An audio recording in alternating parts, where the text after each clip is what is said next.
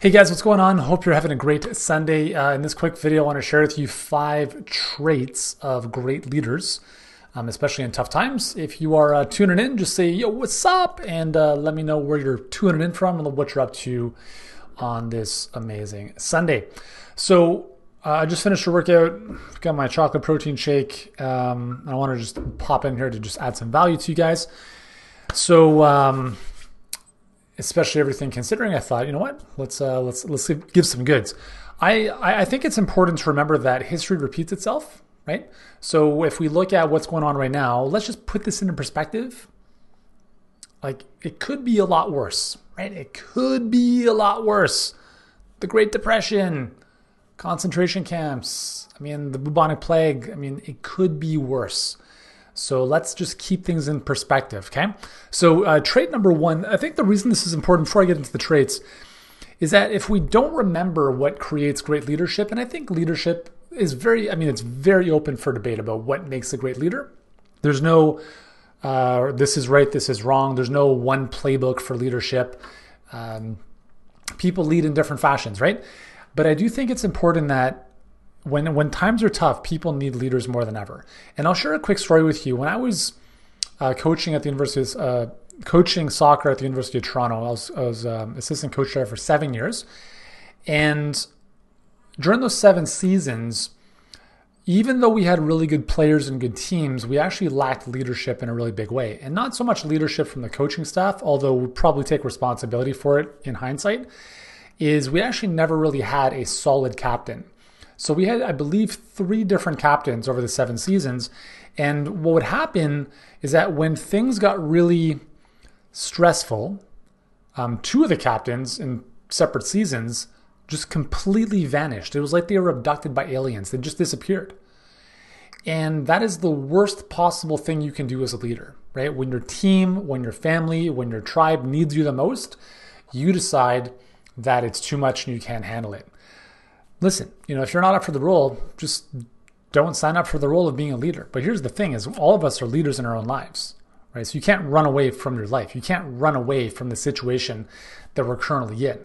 So with that said, I want to share these five traits because hopefully they'll give you some perspective in the sense of like now more than ever, you need to step up. Okay. You need to step up and be there for yourself, for your family, for the people you serve uh, more than ever. So, first one is being resourceful in spite of resources there's a lot of businesses that are being uh, affected right now, especially brick and mortar, closed down. We, I mean, we all know the situation. Um, you have to think about, you have to think laterally now, okay? Because Mike, I think Mike Tyson's quote, one of the best quotes of all time, is everyone's got a plan until they get punched in the face, right? And so now this is the punch in the face for all of us. So we can be very stubborn and we can say whatever was done is going to continue working and we can see how that's going to you know maybe pan out. Or we can say how do i need to be creative? How can i innovate? How can i pivot if needed which we do need to do right now to really navigate this situation? Um, the third season of the ozark just came out on netflix. Really good series if you haven't watched it. And it's a really good example of so the, the two main characters um, Jason Bateman and his wife, I can't remember her name. Great example of two people who've put themselves in a really shitty situation, okay, by their own volition. And the whole series is about them figuring out a way to make things happen and survive. And it's just like it's, I mean, like, I would not want to live that kind of life, but they're great. And I know this is obviously a TV series, but it's a great example of what's required when when times are tough. And their life like their times are tough like every single day of their lives. So we always have to be thinking of, of how do we pivot? How do we how do we stay relevant? Because the demands of people right now of your clients for instance might have changed a little bit. What the you know we talk about with our clients um, this this framework called the emotion inventory fears frustrations wants desires. That changes right now right? The frustrations that people your your people were dealing with two months ago they're probably a bit different now. And so you have to, Laura Linney, thank you, Amy. Um, you have to be relevant with your stuff. So if, if if your clients have different pain points now, you need to think about okay, let's have a dialogue about what those are. Number two, how do we make what we do relevant for them right now? Assuming it's kind of in line with, you know, like I'm not going to help people, you know, if I help people with their business, I'm not going to get into, um, I mean, I could, but I'm not going to get into selling uh, masks to help them with, you know, the virus and stuff. I mean, I could, but that's just not what I'm what I'm doing, right? So I'm, we're helping our audience in different ways. So you need to you need to think how can I be relevant? How can I be resourceful even in spite of resources? So, you know, for a lot of practitioners out there, you guys are in a really tough position right now. Your, your doors are closed, you can't physically see people, and you have two options. You have two you have two options. Option number 1 is you do nothing and you go out of business. Option number 2 is you figure out how to move on online and work virtually. Because we've spoken, I mean, our calendars have been really, I mean, slammed the last two weeks with all this because we have a solution that can help a lot of practitioners. And there are those that are like, yep, let's do this, makes sense. And there are those that are like, you know what, I'm waiting for a loan from the government. What? Are you serious? You're waiting for the government to help you out here? Wow. All right, great. That's a great that's a great way to get through this situation. Let us know how that happens. Let us know how that works out for you. And listen, like I understand, like I understand, you know, everyone's in a different financial position, but just the mindset of I'm waiting for the government to send me money is a death warrant. It's a death certificate. Just the mindset of someone else outside of me is going to help take care of me and my business. Or, um, oh, there's I'm a massage therapist. There's no way I could help people without my hands. Really? You're right and you're done. Or I'm a chiropractor. There's no way I can help people without adjusting them. Really? You're right, and you're done. And then there are uh, like there are others who, from those same professions, are like, okay, I can't see people in my practice. How can I be resourceful and think of a way outside the box to serve people with the knowledge and expertise I have garnered over decades of doing what I do? without using my hands. Because here's the deal you don't think that you have knowledge and expertise that can help people?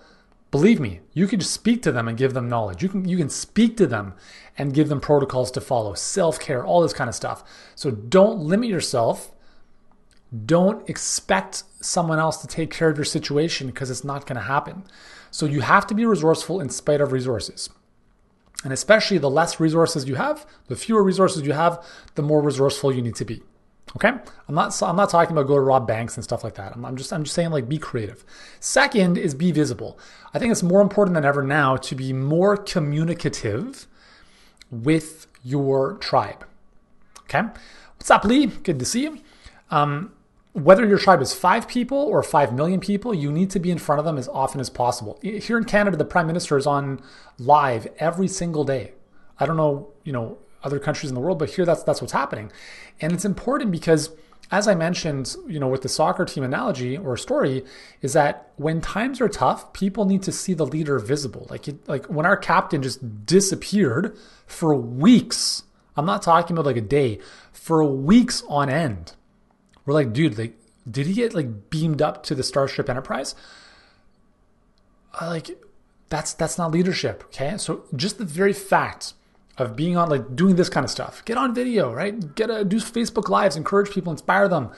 Uh, send out more emails. Be more be like be more vocal. Just be there for people. Okay, be there. It's super important. Okay, so be visible. Don't be invisible. Um, you got to be top of mind, tip of tongue for people because they'll always remember this. Okay, and when they're looking for sources of inspiration and ideas and inspiration, whatever, and they see you constantly there, that's a good thing, right? You don't want to be that person who disappears now. And then when everything is great again, you're coming back. You're like, hey, guess what? Want to buy my stuff? Doesn't work like that. Okay. Be there when the times are good. Be there when the times are bad, especially when the times are bad. Okay. Um, number three. Number three is uh, be calm. You have to be calm. And like the famous saying goes, keep calm and carry on. Right. This is not a time to freak out not a time to freak out. Who benefits from freakouts? I mean, this is a lesson I need to learn with my kids because I can lose my I can lose my you know what with them um, sometimes.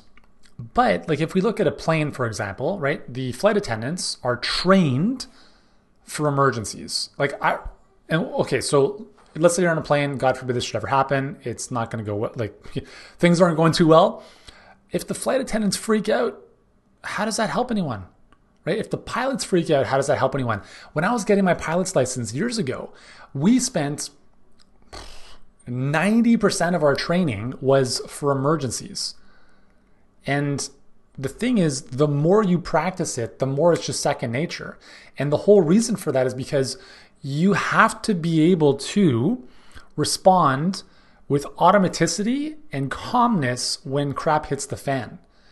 And I remember, like, I would, you know, I, I would take, a, I was flying a Cessna 152, we'd take it up to uh, 5,000 feet and then just cut the engine. All right, cool. What are you to do? Uh, all right, cool. I'm to just, you know, trim the trim the flaps, whatever I had to do, and now we're to coast and find a field to land in. Obviously, we wouldn't land in the field; we put the engine back on. But you train for this stuff, or when we're doing spins and spirals. So I'm up with my trainer or my flight trainer, and we'd fly up to a certain altitude, and all of a sudden he takes control of the plane and puts the plane into a friggin' spiral towards the ground, like literally.